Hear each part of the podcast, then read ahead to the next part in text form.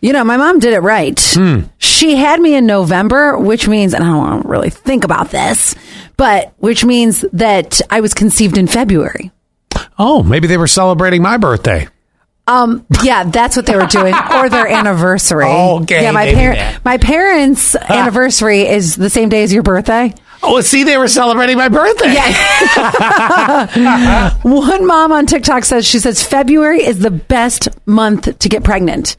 First, you're going through your second trimester and you got a little bump. It's hot out, but it's not like unbearable hot. Oh, yeah, because you don't. I mean, it's it, all the heat in the summer and, and being full on. Oof. And then third trimester, it's cool. Oh. Why do I make it sound like I know? Oh, Oh, yes, the those heat. labor pains. Oh, I can't take the sweating. Hate 'em. What a joke I And then am. in November, you can wear a sweater. You, you don't have to be overly hot. Good point.